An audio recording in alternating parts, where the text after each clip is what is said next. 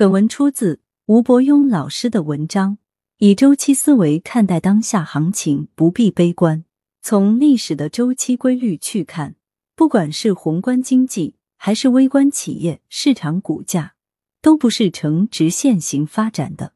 而是呈现典型的周期波动，围绕长期趋势来运行。它有个很重要的特征，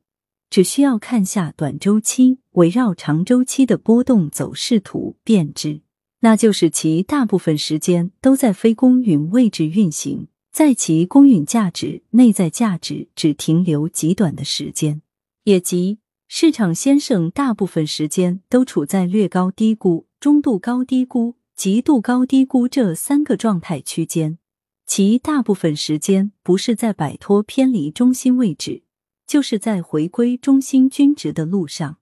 由此周期往返，永不停歇。关于市场先生的这个变态德性，我们一定要了解，这是历史老爷子告诉我们的。它跟我们想象中的股价应该稳定在内在价值附近相差甚远。为何会这样呢？终极原因在于市场的参与者本身都不是理性人，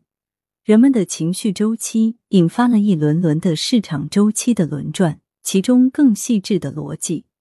可参阅《周期》一书。总之，由于市场参与者跟市场波动之间的情绪共振，导致产生信贷周期、消费周期等其他周期的轮动。理解了这一点，就更能够看透这一波下跌也并非脱离周期循环的单边崩盘。在历史上，即便是出现过一两次单边崩盘的局面，但很快也进入了反弹周期，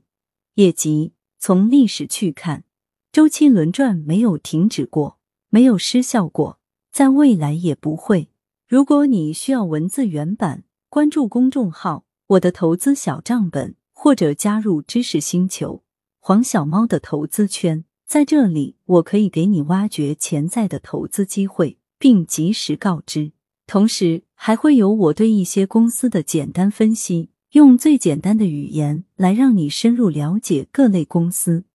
让你的投资能力更上一层楼。